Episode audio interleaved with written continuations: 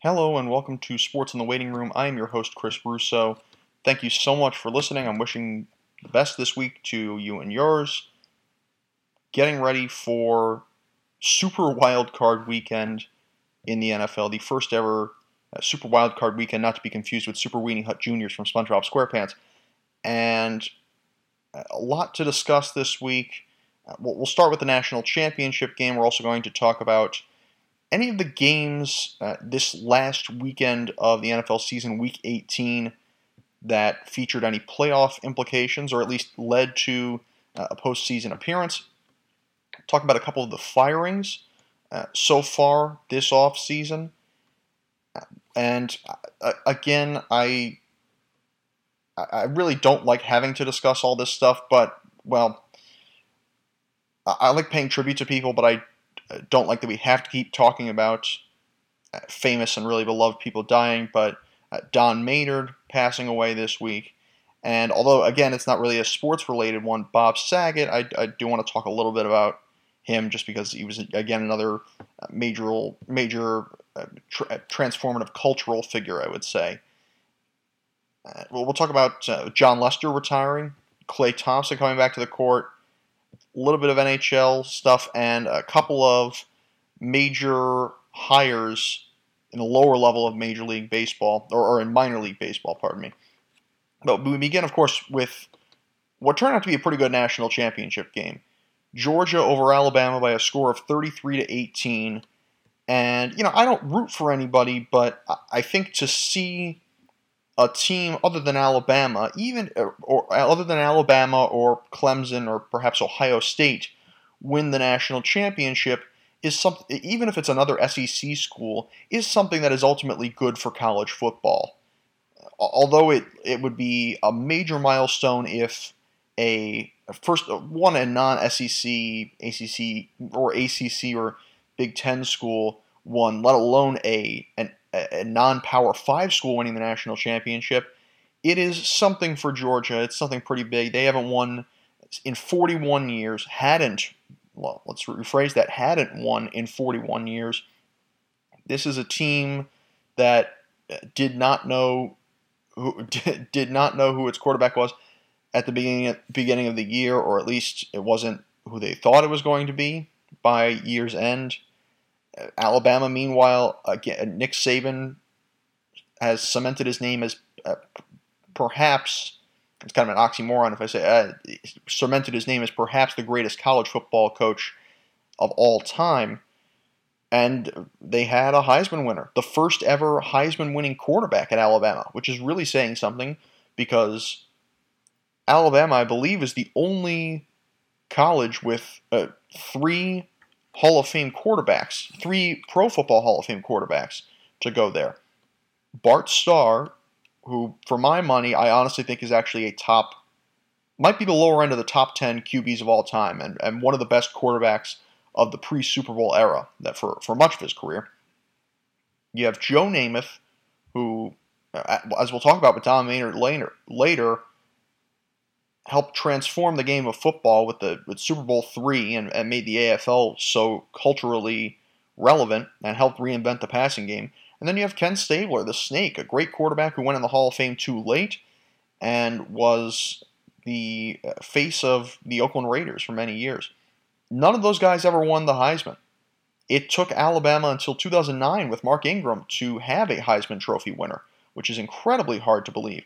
And since then, they've had Ingram, They've had Derrick Henry. They've had DeVonta Smith.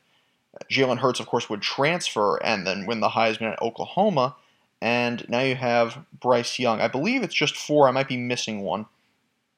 But uh, this is a game that a lot of people thought, including myself, that Alabama would win. You, you assume every year that Alabama is going to be in the national championship, and you assume most years that Alabama will be the national champion. It's just something to which we have become accustomed in the last 12 or so years, uh, as well as something to which past generations were accustomed in the 1960s and 70s under Bear Bryant, maybe even further than that, at further back than that at times. But this was a tremendous upset. This game was kind of on the flip side of when Georgia and Alabama met in the national championship game, I believe it was four years ago, in Atlanta. And uh, Tua Tagovailoa came in at halftime, Alabama trailing, and they went on to win in overtime.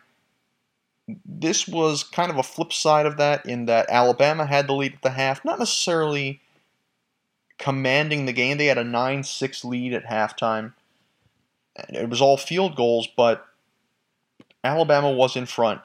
And Georgia really turned it around, most notably in the fourth quarter. They put up 20 of their 33 points in the fourth quarter. They put up 27 points on Alabama in the second half and limited them to just nine points in each half of the game. So outscoring Alabama 27 to 9 in the second half, putting them over the top, a remarkable feat for a feared defense. Uh, you thought Alabama's defense was feared. Georgia's defense was the real deal because I don't think I had in a few games I've seen with Alabama this year, I don't think I had seen Bryce Young nearly as pressured in any other game as he had in this one the pass rush, much like the the Super Bowl last year, the pass rush was the key to victory. Probably, uh, even though Bryce Young threw for 369 yards, he threw two interceptions, and one of them, the pick six, bit ironically, that put away the game after the pick six that put away the SEC championship game for Alabama over Georgia, 41 to 24. Georgia still able to get into the playoff, and now they run the table to become the national champions. Stetson Bennett, a guy who the media keeps throwing out that idea of the underdog. Stetson Bennett, a guy who wanted to pl- apparently at age three said he wanted to play quarterback at the University of Georgia. Guy who really only got recruited by mid majors, ended up going to junior college, eventually was able to transfer to Georgia, sat behind like two or three quarterbacks for for a few years, finally gets his opportunity, or and not even at the beginning of this year, but partway into this year behind JT Daniels, and didn't carry the team, but he did his job. Especially in this national championship game, named offensive player of the game, 17 of 26, 224 yards, two touchdowns, no interceptions. Now, Bryce Young, most of Bryce Young's stats were more impressive. He went 35 of 57 for 369 yards and a touchdown. But the problem is he threw two interceptions. Bryce Young completed more passes than Stetson Bennett even threw. And that's how you have to realize that a lot of times the team that's more pass happy does not necessarily win. As a matter of fact, a lot a lot of times it does not happen. And it's the team that manages the game best does a good job. And Bryce Young had managed the game well over the course of the year, but he's been a little more of a gunslinger at times, and I think he had to be a gunslinger in this game because Alabama had only 30 total yards on the ground. Now, it does say that it says 30 yards. Really, it was probably more like 100, but that's that's not that much considering Brian Robinson had dominated on the ground and had the best game of his young life against Cincinnati in the semifinal. Robinson in this game, though, he had 22 carries, but only for 68 yards, just over three yards a carry. That is not a supplementary or complementary run game. Trey Sanders had two carries for five yards. They marked Bryce Young as having four carries for negative 43 yards. I, I would think those are all really sacks. But, and yeah, it says four sacks for Georgia, but still a lot, uh, a, a weak run game regardless for Alabama, and that forced Bryce Young to throw the football. Georgia, again, I had mentioned before the Georgia Michigan game that Georgia had a much better, had a much deeper running back corps, I would say. They didn't really rely on one guy so much as Michigan did, but Georgia did their job. Zamir White had 13 carries for 84 yards and a touchdown, but that was out of only 104. That was only part of 140 yards on the ground for Georgia. and uh, their, their receiving was good enough. Brock Bowers limited to four catches for 36 yards and a touchdown. Their leading their leading receiver was George Pickens with 52 yards, and that was on one catch. But really, a, a fantastic job. Georgia defense got to. I was going to say Tagovailoa. Got to Young four times, two picks, including the pick six by Kelee Ringo. And Georgia actually did it. The, the pick six of Young in the final two minutes. It's kind of appropriate that there was a changing of the guard here. Not to say it's a a long term changing of the guard or that Alabama will not be here next year, but it's rather appropriate that Georgia takes over from Alabama in, I would say, a non traditional bowl game location. Because normally you'll see, uh, especially for a national championship, you will see it's either at the Orange Bowl in Miami, it's at the perhaps the, the Cotton Bowl in Dallas or the Dallas area, to the Rose Bowl in Pasadena, to the Sugar Bowl in New Orleans, or it's at the Peach Bowl in Atlanta, or or maybe at the the Fiesta Bowl out in the Phoenix area. But this was in Indianapolis. It's not a place where you see a lot of bowl games. Even for a dome, it's still in the north. A lot of these bowl games are in the south in warm weather climates. And so it was uh, maybe that's just me, but it's something that helped symbolize the sort of changing of the guard. We move on here to the NFL and what had happened in the days before all of the college madness. So the Chiefs defeat the Broncos by a score of 28 to 24 in Denver. Chiefs needed to win in order to secure the 2 seed. They did so. The Titan win prevented them from clinching the best record in the AFC and home field throughout, as well as that first round bye. Broncos actually played pretty well. Drew Lock looked good to me, actually. I believe it or not. I, if Teddy Bridgewater was in, they might have won this game. I wouldn't be surprised if they would have, because Bridgewater is obviously the better quarterback and manages the game a lot better. Not to mention he's a veteran, but Drew Lock, I think, made a very good argument that he still could be a very strong starting quarterback in this league, whether it's in Denver or elsewhere. Probably made actually he probably proved that for the first time on Saturday against Kansas City, and the Broncos almost defeated KC and would have lowered them to I believe they would have been lowered to the three seed, considering Buffalo's win. I could be wrong. But uh, uh, they lost this game in large part due to the touchdown by Melvin Ingram that that turned out to be the winning touchdown, uh, stripping the football and taking it over 80 yards into the end zone. Denver was knocking on the door. This was a 10 to 14 point swing. Chiefs defense did it jo- did its job though and secured the game. I will say the one argument against Drew Lock, and we keep talking about, uh, you know, we've talked about Ben Roethlisberger in the last couple of weeks and how his career will come to an end after this year. But there's the lore of that tackle in the divisional round against the Colts in the uh, en route to the Steelers' first Super Bowl under Roethlisberger. And what a key play that was. Drew Lock, the one argument I have against Drew Lock, besides obviously his reputation for the first couple years. But the one argument I have against Drew Lock from this game alone, in making him the starting quarterback, it was his tackling. Again, that's not a that's not necessarily that's not normally a requirement of a quarterback, but he made a pretty weak tackle attempt on Ingram. Really could not get his arms around him. I know he's smaller compared to a linebacker, but this was a poor tackling attempt, and that let Ingram go the distance. Whereas you know maybe Denver stops them their defense had done a decent job. The defense had the defense ended up limiting Kansas City to 21 points, and then of course the seven off the turnover. But the Chiefs uh, do win.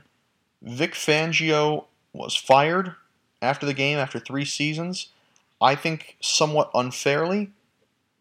I think the Broncos have ju- the, the biggest pro- problem for the Broncos was finding a solution at quarterback. Vic Fangio is a more defensive minded coach. The defense has done well enough, even after trading Von Miller to the Rams. There's obviously been some turnover in the front office with uh, John Elway uh, deciding to depart the GM role, or his executive role, pardon me. And, you know, the, the Broncos had drafted their receivers. It looked like they were a good enough team, but.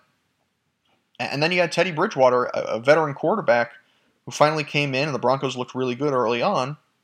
But Bridgewater was also hurt the last couple of weeks. That it doesn't doesn't necessarily mean they would have made the playoffs anyway, but it would have made a much better argument for Fangio to remain in Denver. After the showing against Kansas City, you know, some teams, even if you miss the playoffs, if you you can still finish on a high note in comparison to much of the rest of the year. You can show that you can play for your coach at the end of the season, then you know your your coach can stick around even in a losing year. I thought Vic Fangio actually did a pretty good job this year. Finished seven and ten. He was without he was without Teddy Bridgewater the last few weeks. Almost knocked off the Chiefs in this final week, and I think that's rather unfair. But I also think that some team, whether rightfully or not, is going to take a chance on him they, they certainly would as a defensive coordinator, but I, I think one some team will still take a chance on him as a head coach after this year. And they're probably there are probably some head coaching openings that that could that could use him. Uh, Cowboys crush the Eagles by a score of 51 to 26. Eagles sit their guys. They go they go without Jalen Hurts. They go with Gardner Minshew instead. They dropped from the sixth seed to the seventh seed with the 49er win. They had already clinched a playoff spot, but they go down to the seventh seed. But because the Niners beat the Rams and the Bucks beat the Panthers, Rams go down, Bucks go up, and the Eagles will still have to go to Tampa, which I think is a little more frightening than having to go play the Rams on the road, especially after this week. Not to mention, there is, again, as slim as it would be if you had the sixth seed, it is now impossible for the Eagles to get a home game this postseason. Cowboys, meanwhile, are able to, uh, with the Rams' loss, move up to the three seed. So they'll host the San Francisco 49ers. Although I would say I'd rather, if I were the Cowboys, I'd rather host the Eagles than have to host the 49ers because the Eagles, I think, are a fairly one dimensional offense and a team that has not had to, that has not beaten a winning team this year, yet still got into the playoffs. One, I think, only three teams to actually do that, to actually not beat a winning team. The Bengals, for some reason, I, I don't quite understand why the Bengals decided to rest their starters when they could have played for. Uh, they, they still could have played for the three seed, but they sat their starters in a 21 16 loss to Cleveland in Cleveland, which drops them to the four seed with Buffalo's win.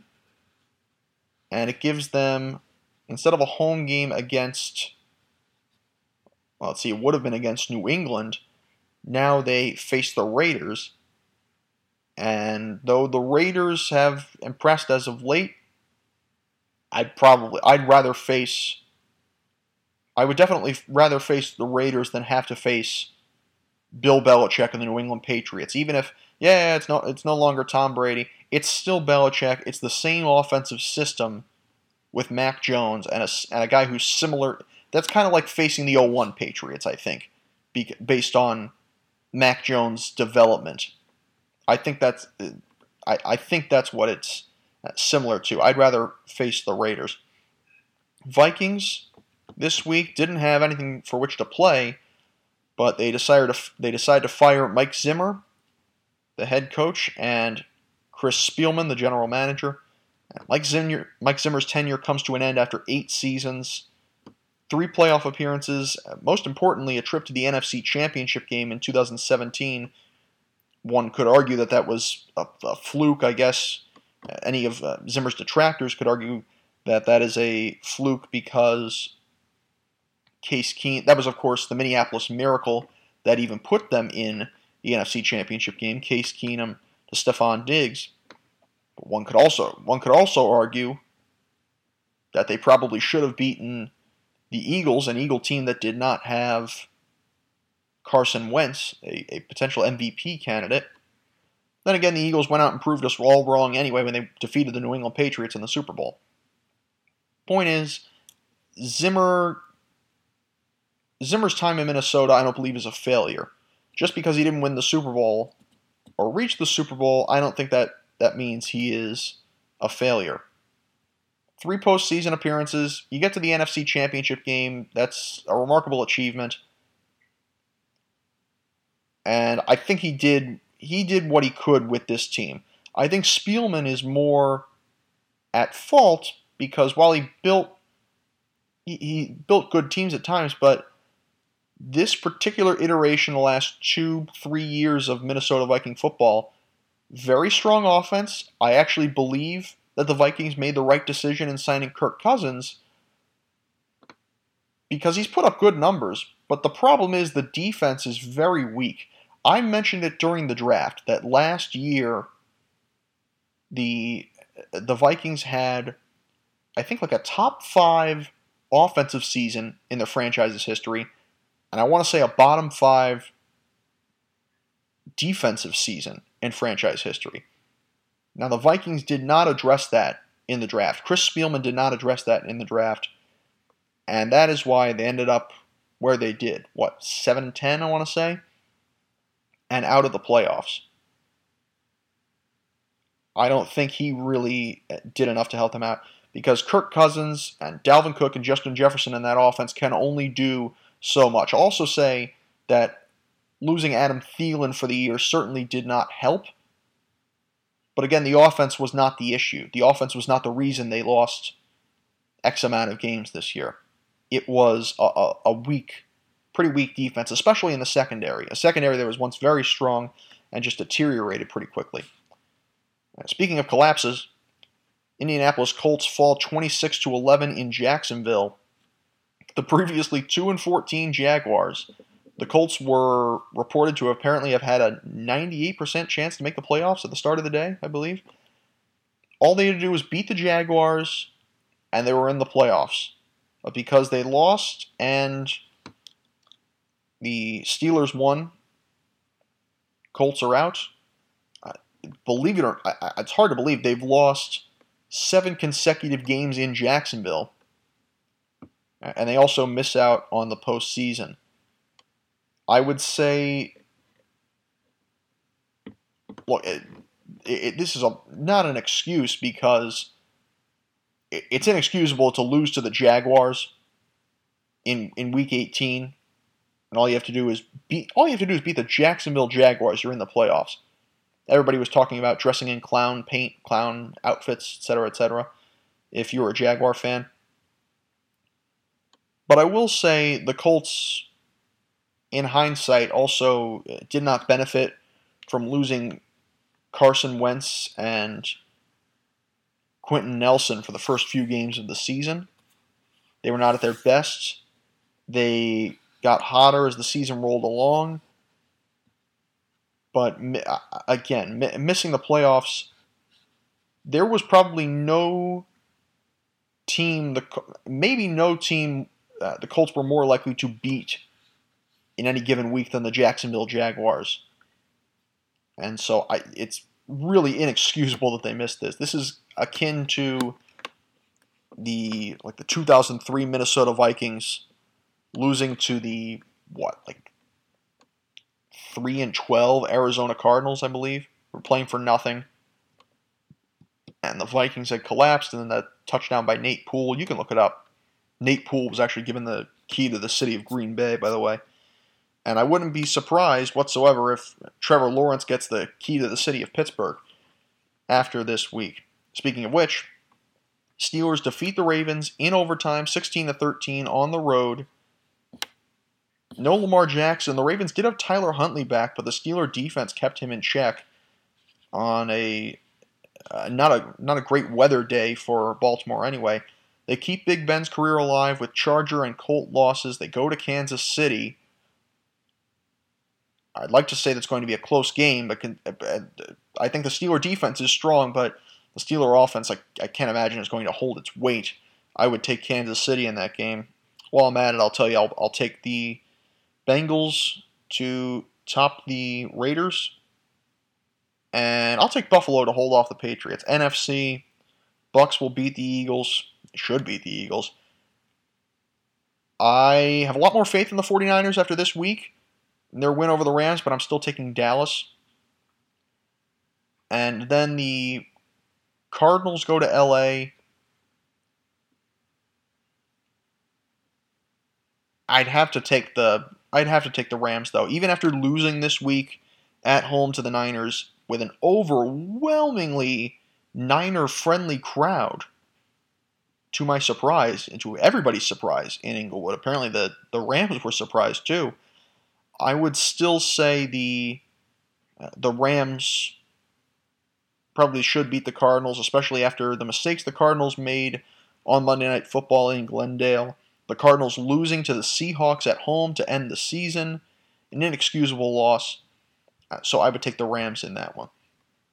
Anyway, back to this week of games. The Steelers, TJ Watt ties Michael Strahan's official record of 22 and a half sacks there was a report that maybe the Steelers were going to file a, I guess, a grievance. I don't know if that's the official term with the league that one of the play, one of the plays that was not considered a sack should be considered a sack in Week 18. I don't know. I will also say it took an extra week for T.J. Watt. That's that's another part of it, and that uh, technically it's not the record. We spoke about this earlier this year that Pro Football Reference looked at or was was able to calculate the sacks from before 1982, the first year that the sack was a, an official stat, and they discovered that at least based on their calculations, Al Bubba Baker of the Detroit Lions recorded 23 sacks in 1978 in in uh, his rookie season. I might add at age 21. Whereas most of the players, every player in the top 10 is at least 25. And uh, pretty much every player in the top 20 is at least 23 in terms of at least unofficial leaders. But anyway, as, anyway, as to the seeding itself, Titans survived the Texans 28 to 25 after holding a 21 0 lead at halftime over Houston. They clinched the top seed in the AFC. Davis Mills proving again that he might actually be the future for Houston. Uh, Bills beat the Jets by a score of 27 to 10 to clinch the division, plus the three seed with a Cincinnati loss. And they will host the New England Patriots. I will say, uh, from the Jets' standpoint, Jets should be pretty proud of this game. Obviously, their year four and thirteen, not not great. But the Jets played the Bills much closer than they did in East Rutherford earlier this year. There was a score of 48 to 17. That's also in part because Mike White was a quarterback. This was a Mike White of whom many Jet fans had much higher expectations after his performance against Cincinnati. But the Jets really limited their turnovers in this game. They showed a lot more confidence entering next year. Their defense was a lot stronger. And down the stretch, the Jets looked like a better football team overall. That's one of the teams where I wouldn't say based on week 18 alone, but the last few weeks of the season, they looked a lot more like an actual football team. They, they actually looked like they might have a future. Heading back to the West Coast, the 49ers stunned the Rams 27 24 in LA behind a great road crowd. This was one of the best games of the week. Garoppolo ended up going 23 of 32 for 316 yards and a touchdown with a torn throwing thumb ligament. Uh, really an impressive win for the 49ers. I did not think they had it in them to beat the Rams, especially on the road. And so that's a huge confidence booster going into the postseason. Had they lost this game, the Saints would have been in the playoffs. The Saints defeated the Falcons this week. So big win for the Niners as they go to Dallas. And I would, I could make the argument that the Rams are a better team than the Cowboys, despite the Cowboys having the higher seed. The, the Niners, uh, again, I'll take the Cowboys this week, but the Niners very well could pull off a victory. If they manage the game well enough, they if they do a lot of things right, they could they honestly could go to if not win the Super Bowl this year. They are they are a very good sleeper team. Meanwhile, Eric Weddle will join the Rams for the playoffs with uh, Jordan Fuller out. Jordan Fuller, fun fact actually, I I believe I actually recorded his games. His he went to the sister school of my high school, and so I did the end zone camera for for our team. So I, so that's I probably actually recorded Jordan Fuller before, which is pretty funny. Unfortunately, he is out. Eric Weddle out of retirement from the Chargers, plays for the Rams. I don't know what he's got left in him, but the Rams obviously saw something. Patriots fall 33 to 24 in Miami and fall from the 5 seed to the 6 seed, which leads them to go to Buffalo to face the Bills or go to Orchard Park to face the Bills instead of going to Cincinnati had they won. Dolphins, meanwhile, fire Brian Flores after three seasons for some really stupid reason. The team ended up finishing at 9 and 8 on the year after starting 1 and 7. They won 8 of their last 9 games to finish the season and finished what I think a game out of the postseason. Flores ends 24 and 25 over three years with the Dolphins. He is only the fourth coach in the history of the organization to record two winning seasons in his first three years with the team. He, I also did not realize he went four and two against the Patriots, albeit a Patriot team that had gone through uh, turmoil with uh, Tom Brady's departure but they're still the New England Patriots. They still made the playoffs two years ago. They made the playoffs this year, and they were still pretty fairly good last year. They were okay at least. They were what six and ten, I think. So they went four and two against Bill Belichick, who was at least the top two coach in the history of the game, and his former boss. The Dolphins were not incredible offensively, there were questions at times about Tua Tagovailoa. There still are. But the fact that the Dolphins went 9 and 8 after all of that and were just about 500 over 3 years. This is a terrible firing. This is really just a really just a not a smart firing whatsoever.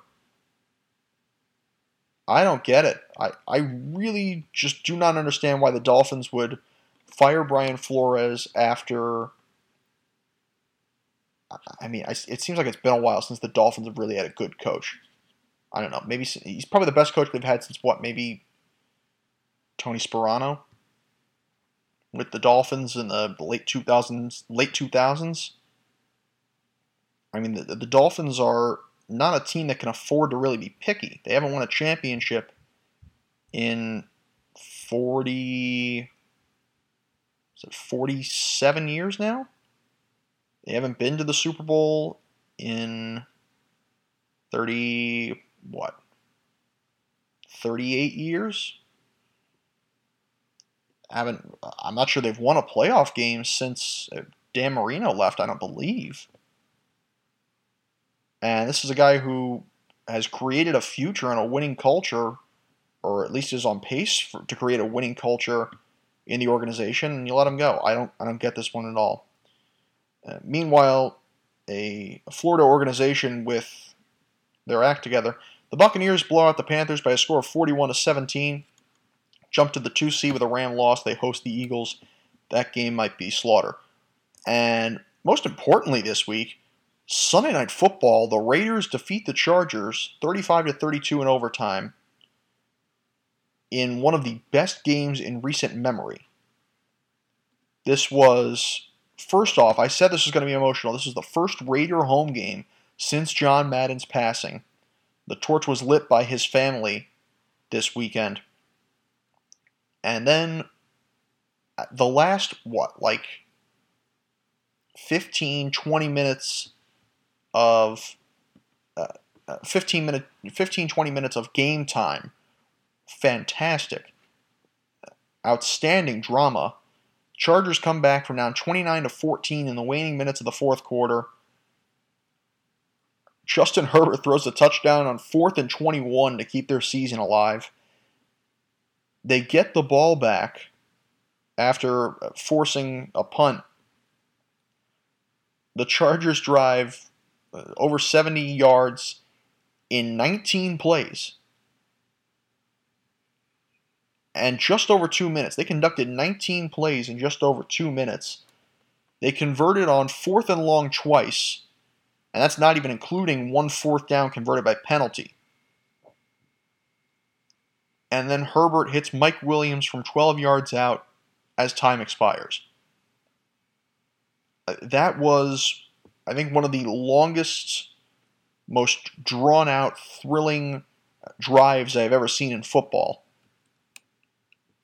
You really they milked as much. Uh, it's not intentional, but they milked as much drama out of that as they possibly could. Chargers you could not emphasize how much how by how much the Chargers were barely staying alive on that drive. Raiders and Chargers then in overtime trade field goals. The Raiders had gotten the ball first. So Chargers kick off after the field goal. Josh Jacobs. Uh, on the first field goal, Josh Jacobs single handedly carried the Raiders near, near field goal range. He had three carries for 46 yards. The last one was for no gain, anyways. Really, two for 46. And then the Raider, fi- the final Raider drive, three three drives took up this 10 minute overtime. And then, of course, they're kicking themselves in Pittsburgh. They're tearing out their hair because a uh, all this time we're not just thinking about the Raiders and the Chargers, who's going to win, who's going to go to the playoffs. We are also thinking about the people in Pittsburgh who are throwing things at their television and biting their fingernails down to the nub until they're bleeding and uh, until they are without fingers the Chargers, with the Raiders having the ball at the 47 yard line, uh, Brandon Staley calls timeout with thir- well actually ball at the 39 yard line for the Raiders. Brandon Staley calls timeout with 38 seconds left defensively for the Chargers, which is kind of pointless because you're not getting the ball back. Either the Raiders are going to try to kick a long field goal or they're just going to run out the clock. And we're probably going to be debating this for a long time, but it seemed like the Raiders might have been going for the tie. Raiders might have just been trying to run out the clock. And the timeout might have prompted them to play for the win. The Raiders, some evidence here, the Raiders had conducted only two plays between the two minute warning and that timeout in a minute and 22 seconds. They were both runs. They moved the ball from the 47 yard line of the Chargers to the 39 yard line. That would set them up for a long, long field goal at 56 yards. Makeable, but a long field goal nonetheless. After the timeout, they do run the ball again, but Jacobs runs for 10 yards this time, and the Raiders, instead of letting the clock run down, they easily could have let the clock run down and just and made sure they were in the playoffs anyway. Jacobs runs for 10 on third and four. That sets up a, a much more makeable 47 yard field goal for Daniel Carlson. Raiders, again, could have cl- run the clock down and taken a 56 yard field goal or let the game end in a tie. The one argument against the theory that the Raiders were going to play for the tie is that a win would move them up, a win as opposed to a tie would move them up from a six seed to a five seed, which would send them to Cincinnati instead of Buffalo. Again, apples and oranges. You're in the playoffs regardless, but it's, at least in terms of seeding, it's an improvement. Also, the only way, un, unless there was somehow a fumble, the only way the Raiders were going to absolutely lose this game and miss the playoffs playoffs was if the Chargers not only blocked the kick, but were able to return it for a touchdown. So this was pretty unlikely and pretty low risk for the Raiders just to try to move up one seed as opposed to what would happen with just a tie. I would think Charger fans are probably furious, and it might be at multiple people. They might be furious at the Raiders for going for the win. They might be furious at the at Brandon Staley for calling the timeout. And it's somewhat appropriate that there could be some bad blood between these two teams. the in the first home game after John Madden's passing, when you consider the the holy roller play. If you don't know the holy roller play, it was oh god, what was this? 1976, 78. Raiders were playing in San Diego. Ken Stabler on the last play of the game uh, fumbles the ball forward. It looks it looks rather like an incomplete pass, like he's trying to throw the ball, but they rule it a fumble. Dave Casper goes for the ball and seemingly tosses it forward. That is also ruled a fumble. Raiders recovered in the end zone for a touchdown. One of the most controversial games in NFL history. Raiders are given the win. And it, it's actually because of that that we now have the rule that you can't advance a fumble as an offensive team within the final two minutes of, I believe, of regulation. So uh, that's remarkable, insane. But the Raiders are going to the playoffs. And their first real year in Las Vegas, their first year with fans, they're going to the playoffs. Um, a couple more things. Talk about a couple of uh, firings. Lions fire Anthony Lynn, former Charger head coach and the offensive coordinator. Uh, for some reason, I thought the Lions were actually a lot better than their record indicated. I've said that on multiple occasions. They, I mean, they beat the Cardinals. That's one thing alone. They beat the Cardinals this year and they've played a lot of teams close. They played the 49ers close. Lee. They played the Packers pretty closely. Or as a matter of fact, they defeated the Packers. You almost forget because the Packers are just not playing for anything. But they beat the Packers, albeit without Aaron Rodgers in the second half, but they won. And the Lions made a lot of improvements this year, I thought in in many ways, in terms of personnel, I thought they made a lot a lot of improvements. There's still much work to be done, but their record does not tell the whole story, and I think it's rather unfair for Lynn to be fired. I think he will get an opportunity somewhere else to be an offensive coordinator. If he keeps up at that, he'll will get an opportunity to be a head coach again. Giants had multiple firings. Well, let me rephrase that actually. Giants had multiple departures. Dave Gettleman retires after four seasons as the Giants general manager. They failed to make the postseason, failed to have a winning season in his time as the organization's GM. Biggest problem, I would say, with the Giants, besides injuries and play calling, I, I would say their Giants biggest and most consistent problem is the offensive line.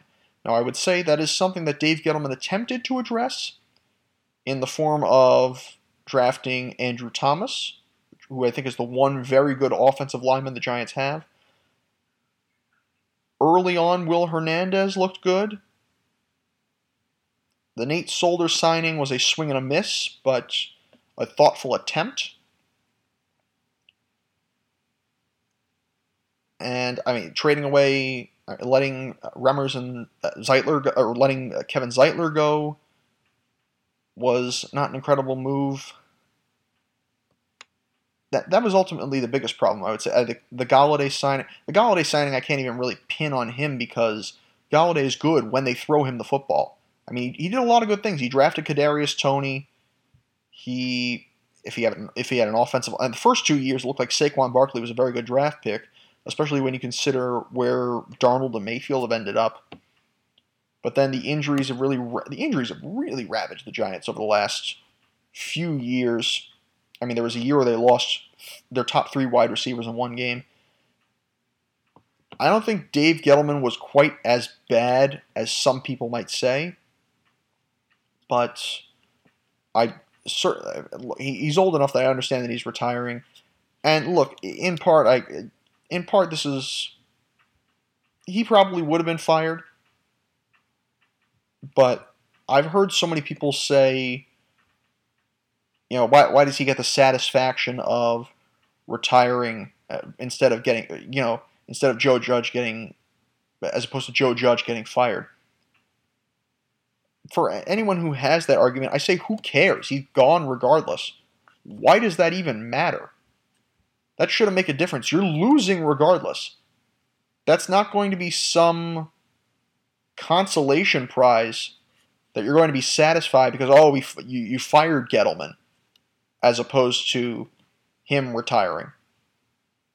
You're losing regardless. That shouldn't make any difference.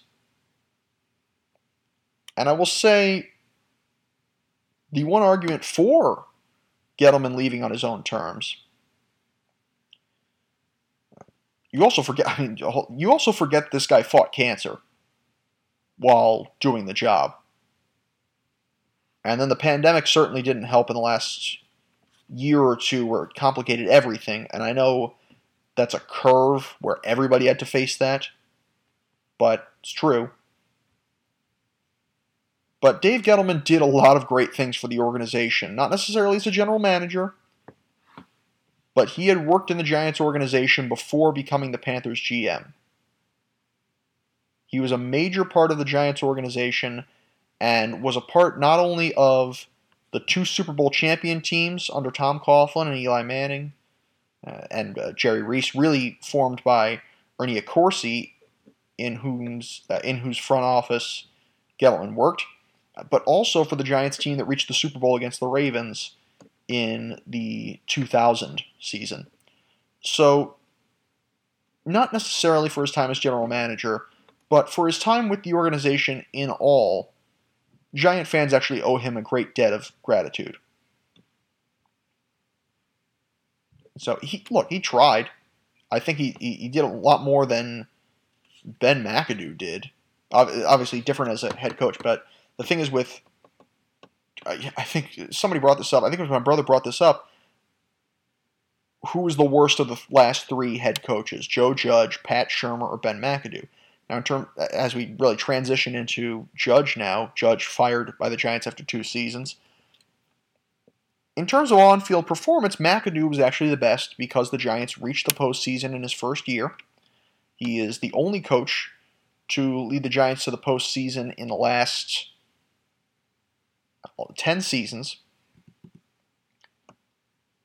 But in terms of fan service, fan loyalty, respect to the organization, he's probably actually the worst because he not only sat Eli Manning and broke his consecutive game streak, but also sat him for Geno Smith, who, again, with all due respect, although obviously this uh, 96 mile an hour uh, DUI this week is pretty disgraceful, with all due respect to him as a quarterback, is not the best replacement, even for an Eli Manning who was not great at the end.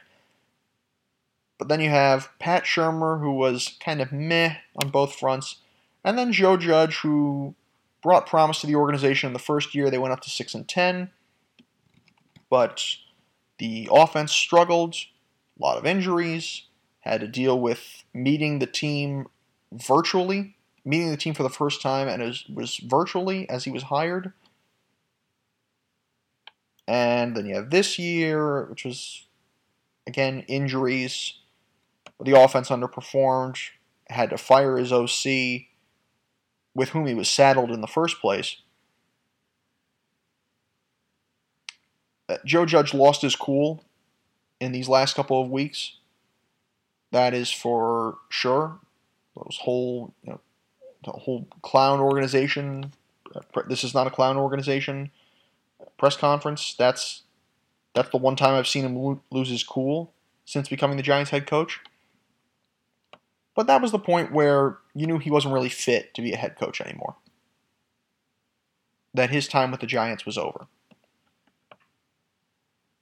But regardless of what you think of any of these three guys, the fact that you have to even debate which of these last three guys was the worst shows the poor shape in which this organization has been on the field and maybe in some other places for the last, well, at least the last five years, I can tell you that. But really, probably a little longer than that. And so the Giants are going to have to rebuild again. I don't know if they'll break things down completely, but they've interviewed some good people. They've interviewed Adrian Wilson, who is uh, now working as the, I believe, the vice president of the scouting department for the Cardinals after playing for 12 years. Spoke to the uh, assistant GM in Buffalo. Possible they could talk with people in Kansas City, Eric Bieniemy included as a, as a coach. I think they should talk to Brian Flores. They should probably go somewhere offensive minded, considering Patrick Graham has obviously done an excellent job with this defense. It's a team that's been carried by the defense. Needs some offensive improvement. And the biggest thing is going to be addressing the offensive line. So uh, that does it for that whole discussion, but a couple more things I want to discuss, then we'll take a break. Uh, first is Don Maynard passing away this week at the age of 86. If you are from my generation, you probably do not really know much about Don Maynard, but he's a Hall of Fame wide receiver, and he was Joe Namath's biggest target for the 1968 New York Jets, the only Jets Super Bowl winning team. And now that team played a crucial role in the history of not only the National Football League, but sports in general. Had a lot to do with the expansion of the NFL, not only geographically, in terms of the number of teams there are, but also the evolution of the game into more of a passing game. Uh, they upset the Baltimore Colts, becoming the first AFL team to win the Super Bowl and there was a there was a possibility that uh, I I have heard that there were rumors that the AFL teams would kind of be fizzled out once the merger between the two leagues was complete. And so really the 68 Jets not only proved the AFL could be equal with the NFL, but they, they also may have saved AFC teams from extinction. So Maynard, over his 15 years in the league, really about 13 or 14 full seasons, finished with 11,834 receiving yards, 633 receptions, played 186 games, had 88 touchdowns. These are maybe not incredible numbers by today's standard of wide receiver. That being said, this was a different game. You also have to factor in that Teams only played 14 games at this point, not 16, let alone 17 in the regular season. And on top of that, he also had, uh, despite having 60, he had less than 64 yards a game, but he had nearly 19 yards a catch. That is unheard of in this league. When you think about it the other way, Tom Brady's the best quarterback of all time, has about 12 yards per completion. I believe it's 12. Uh, I think I believe he has about 12 yards per completion. Don Maynard had nearly 19 yards a catch for his career. He had 1,000 receiving yards five times. And by the way, this was spread out over a span of nine years. He had over 1,200 yards in 1960 in just 14 games. He had 1,000 yards in, over 1,000 yards in 1962, over 1,200 yards in 1965, a career high, and that year, league high, 1,434 yards in 1967. And then he had 1,297 yards and 10 touchdowns in his season with the 68 Jets. Played 13 years with the Jets, 60 through 72. Played one season, or really two games, with the St. Louis Cardinals in 73. Actually played for the Giants. A lot of people, especially even Jet fans, do not realize he played for the Giants his rookie year, 1958. And uh, that was it. Remarkable, remarkable career. He was not targeted much in the Super Bowl. He was used more as a decoy, really, in the Super Bowl. I believe he was also actually injured. And so uh, Joe Namath targeted George Sauer mostly in this game. But a great, great career. Four time Pro Bowler, first team All Pro in 1969, led the league in receiving yards in 1967, led the re- league in receiving touchdowns and total touchdowns in 1965. Uh, really a, a fantastic, fantastic player. And for his postseason, only actually played in five playoff games for his career. Two of them were with the Giants, and he didn't make a catch. He was really more of a punt returner. Uh, those were the NFL, the Eastern Division Championship game against the Cleveland Browns in 1958, and then the, the, the, the greatest game ever played against the Colts. But again, he was a punt returner in that game. Believe it or not, in the Super Bowl, he did not record a single catch uh, with uh, the Jets against the Baltimore Colts. That was his fourth career playoff game. His third, his third was one for the ages, though. He had six catches for 118 yards and two touchdowns against the Oakland Raiders on a cold, blistery, windy day at Shea Stadium. Remember, this is when the Jets were still at Shea Stadium, not at the Meadowlands. And if you've been to uh, Shea Stadium or now Citi Field, you know, or, or been to LaGuardia Airport, you know it's right on the water. It is incredibly windy out there, especially on a, a December 29th, bl- freezing cold day. Don Maynard had six catches for 118 yards and two touchdowns. He then also played one more game in the postseason. He had one catch for 18 yards uh, with the Jets against uh, Kansas City in 1969. So Don Maynard, fine career and a, a transformative player in this league, uh, gone at the age of 86. And then again, this you know, he's not a sports figure, but I do want to talk about Bob Saget for a second. Bob Saget, gone at the age of 65, uh, passed away. He was in Orlando. He had just done a just done stand up for apparently two hours. He had just done apparently a two-hour stand-up show, which is un- unheard of.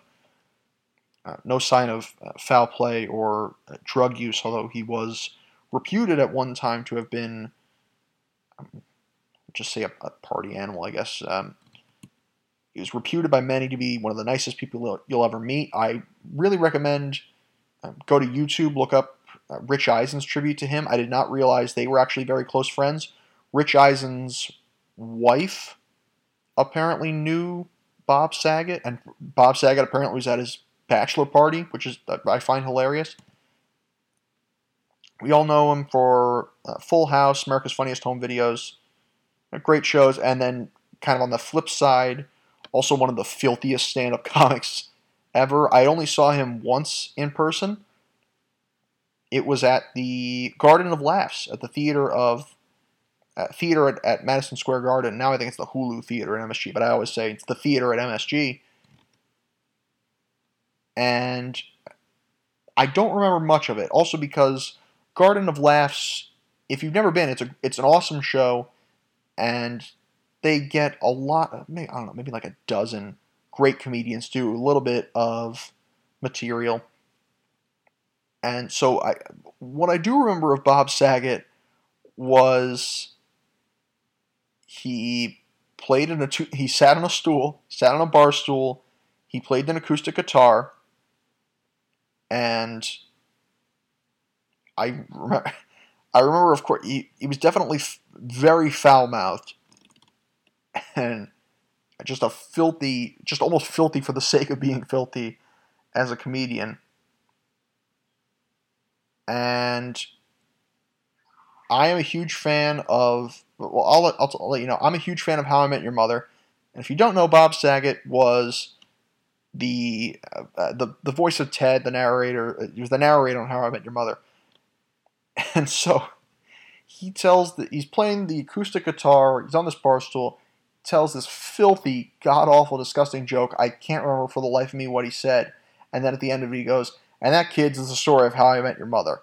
And that's, and especially as a fan of that show, even if you don't, even if if you don't watch that show, God, was that funny. Um, great comedian, brilliant comedian. Did have you ever seen? He directed uh, Dirty Work, which is one of the most underrated comedies ever. I also say because he was uh, very close. I you may have listened. I did a tribute episode regarding uh, Norm Macdonald, who is one of, if not my favorite comedians of all time. They were very close friends. Bob Saget actually directed Dirty Work, and so to see those guys go uh, four months apart is very sad. But you like to think that they're uh, somewhere together. Bob Saget also a he was also a along with John Stamos. I've heard Jimmy. Uh, I think Jimmy Kimmel described but Bob Saget and John Stamos as like Don, Don Rickles' nieces, which I th- which I thought was pretty funny. They were incredibly close. Um, and then of course, and then if you've ever seen, there's also his cameo in Half Baked, which was the same time as Dirty Work came out, which is again incredibly filthy, but also hilarious. Nothing I can really mention here, but uh, God, it was funny. Sad to see. It is really sad. I, I you know I talked about this when when all the ball players were all these Hall of Fame ball players were dying. But it's really sad to see so many uh, beloved people. Uh, not, uh, but look, Bob Saget was not. I'm not going to say Bob Saget was beloved by anyone or everyone, but uh, to see so many beloved people go so soon. Talked about you know Betty White and and all these people, and it's a real shame. But it's also uh, a blessing that we had to have that we got to have these people for so long. I, I don't remember. I want to say this is Derek Jeter quote. Is it DiMaggio? Or is it Derek Jeter? I want to say, uh, uh, "Don't cry because it's over. Smile because it happened." And that's really what you have to say for all that.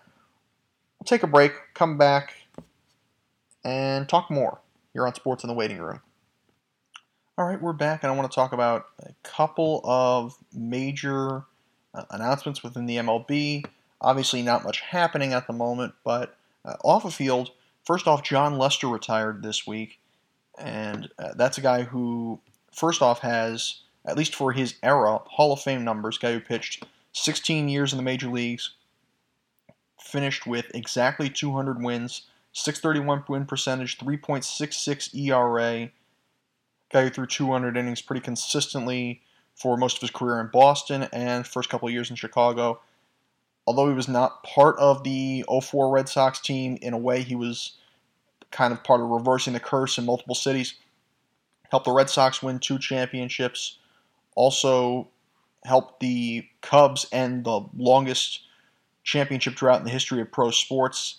Finished with 19 wins that year, a career high, well tied for a career high. And I mean, one of the one of the biggest things was the guy battled cancer early on, first couple years in his career.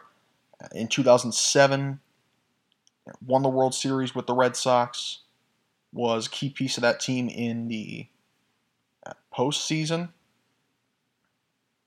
Pitched uh, through a, a, shutout in the, the World Series against the Rockies and then came back and, and led them near the World Series the next year. Not to mention, shortly out of remission, he threw a no hitter, which I believe was the record fourth for Jason Varitek. Jason Varitek, the only catcher uh, to catch four different no hitters. That's uh, Lester, Buchholz, Nomo, and I want to say Pedro Martinez.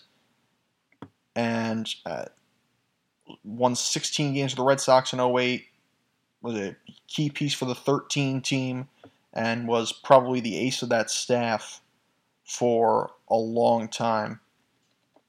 Uh, was fantastic in the thirst in the 13 postseason. Pitched uh, to a, a .59 ERA in two starts in the World Series against the Cardinals. Then uh, went to Oakland. Obviously, he had his struggles when it came to trying to pick off base runners. Sort of a glitch with that. Uh, but then went to Chicago, and in spite of that, was uh, fantastic for the Cubs. Helped them reach the NLCS in his first year there. They got back the next year, was named MVP of the NLCS against the Dodgers, and of course, uh, got uh, went one and one in the World Series. Pitched three great innings out of the bullpen in Game Seven. I still make that argument that Joe Maddon pulled Kyle Hendricks far too soon in that game after four and a third, I think, and one run with a five-one lead. And then, of course, Jon Lester gave up a couple of runs on that crazy wild pitch, but then he had three great innings overall for the Cubs to help them maintain that lead long enough that they could still win in extra innings. Uh, so, uh, really a fantastic career, and a guy who I don't know if he'll be a first ballot Hall of Famer, but guy who's gotten Cy Young votes before. He's been a top ten, yeah, top 10 candidate in Cy Young voting four times, five time uh, All Star, and uh, just a one of the best of his generation. And the other thing I wanted to mention was the Mets retiring Keith Hernandez's number. Now, Keith Hernandez is, first off, part of, I would argue, the best Seinfeld episode ever. And uh, secondly, member of a key piece of the Mets teams in the 80s. You could argue, you could honestly argue this man should be in the Hall of Fame. Over a thousand RBIs for his career, over 2,100 hits, 400 doubles, a career 296 hitter, and maybe the best defensive first baseman of all time. A 1, 2, 3, 4, 5, 6, 7, 8, 9, 10, 11 time Gold Glove winner led the Cardinals to the World Series title in 82, was co MVP with Willie Stargell in 79, helped lead the Mets to a championship in 86. And it, it is not a small feat uh, to be to have your number retired by the Mets. He's in great company because you have Jackie Robinson, of course, you have Tom Seaver, you have uh, Mike Piazza, Casey Stengel, Gil Hodges, and Jerry Koosman. And so that's a very that's an exclusive club. And one, two, three, four of those guys are in the Hall of Fame. Gil Hodges should be in the Hall of Fame as at least as a player, if not as a manager. Jerry Koosman, you can make a good argument for that. And uh, so for Keith Hernandez to go in, especially after uh, he's been a large part of my childhood. I've, of course, I get SNY around here, and I worked at SNY uh, for I interned at SNY for a while. So to watch him with uh, Gary Cohen and Ron Darling for the last 15 years, he's a, he's a great broadcaster. But that shouldn't detract from how good a player he actually was, and I would say a fairly underrated player. Not enough people really value defense, even in the even in the you know analytic era since all that took over. So that's just something I thought was really cool. Moving on to baseball, baseball, basketball. Klay Thompson returned to the court for the first time in two and a half years this week. He had a good game, not incredible. 17 points, 3 assists, 1 rebound, and a 96 82 win over a much better Cavs team this year.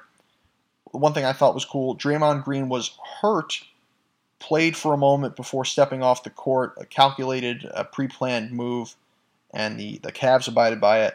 Uh, so that was uh, really nice. Thompson, again, not a great, it wasn't incredible. It's not like he dropped 40, but for a guy who's been out two and a half years to finally return to the floor and and get all that, uh, get a 17 point game, and get. You forget also it's his first game ever in San Francisco. It's the first game since they opened the Chase Center. Uh, the, the way his time ended, uh, it, the way his play ended in the NBA Finals 2019 obviously was heartbreaking. We thought, I thought Kevin Durant was probably going to be out longer, and then of course Thompson gets hurt. He then gets the Achilles injury later later on, which certainly doesn't help. You could at least play on an ACL. But uh, now that he, uh, it's going to make that team even more frightening. A team that's in first place anyway, or a team that's uh, returned to frightening the rest of the league. Fantastic two-way player. Um, hockey, Nicholas Lidstrom named Red Wings VP of Hockey Operations, perhaps the greatest player from from outside the U.S. I would argue. Uh, career Red Wing, played 20 years and uh, begins work with GM and former teammate Steve Yzerman, who did a lot to build the Tampa Bay Lightning. So obviously they're beginning to find another. They're really passing the generate the generations very well in Detroit, and building a good culture because that's a team that has not been that good for ten years at least. But Yzerman obviously built a winner in Tampa. Yzerman knows hockey and it's just a smart move, I think. And it's also a good. It, it does a lot of fan service. Nick Lidstrom being one of the most uh, beloved Red Wings ever. Um, NHL All Star coaches were announced this week. Andrew Brunette for the Florida Panthers, who's done an incredible job after Joel Quenneville's firing and him taking over. Rod Brind'Amour with Carolina, a team that has uh, soared after a pretty disappointing run in the playoffs last year. Jared Bednar, the Colorado Avalanche, pretty underrated, and uh, Peter DeBoer of Vegas Golden Knights, who has now uh, who's led two teams to the Stanley Cup final already, and the Devils and the Sharks, and has done a good job in Vegas. Uh, just a couple more things before I go. I just want to talk about these uh, historic moves in minor league baseball. Uh, Jamie uh, Vieira, I believe it's pronounced, hired as a minor league hitting coach, and Jamie, the woman Jamie, uh, hired as a minor league hitting coach for the Blue Jays. Um, although the club, I don't believe, is formally announced at this point, but it would w- make her the first woman in a coaching role in the organization's history. One day earlier, Rachel uh, Balkovec was announced as the, man- the manager of the low A ball Tampa Yankees, making her the first female manager in the history of affiliated professional baseball. So as opposed to uh, an independent minor league, she and it's not like this is you know a hiring just for the sake of publicity. This is legitimate. She worked for three years as the hitting coach for the FCL Yankees, the Florida Compact Complex League, and she was also the first woman at that position to do that. Uh, first woman at that position as well. She is only 34, so the idea of her potential, obviously low A ball. A lot of people work in the minor leagues for their entire lives and never get the opportunity to reach the majors.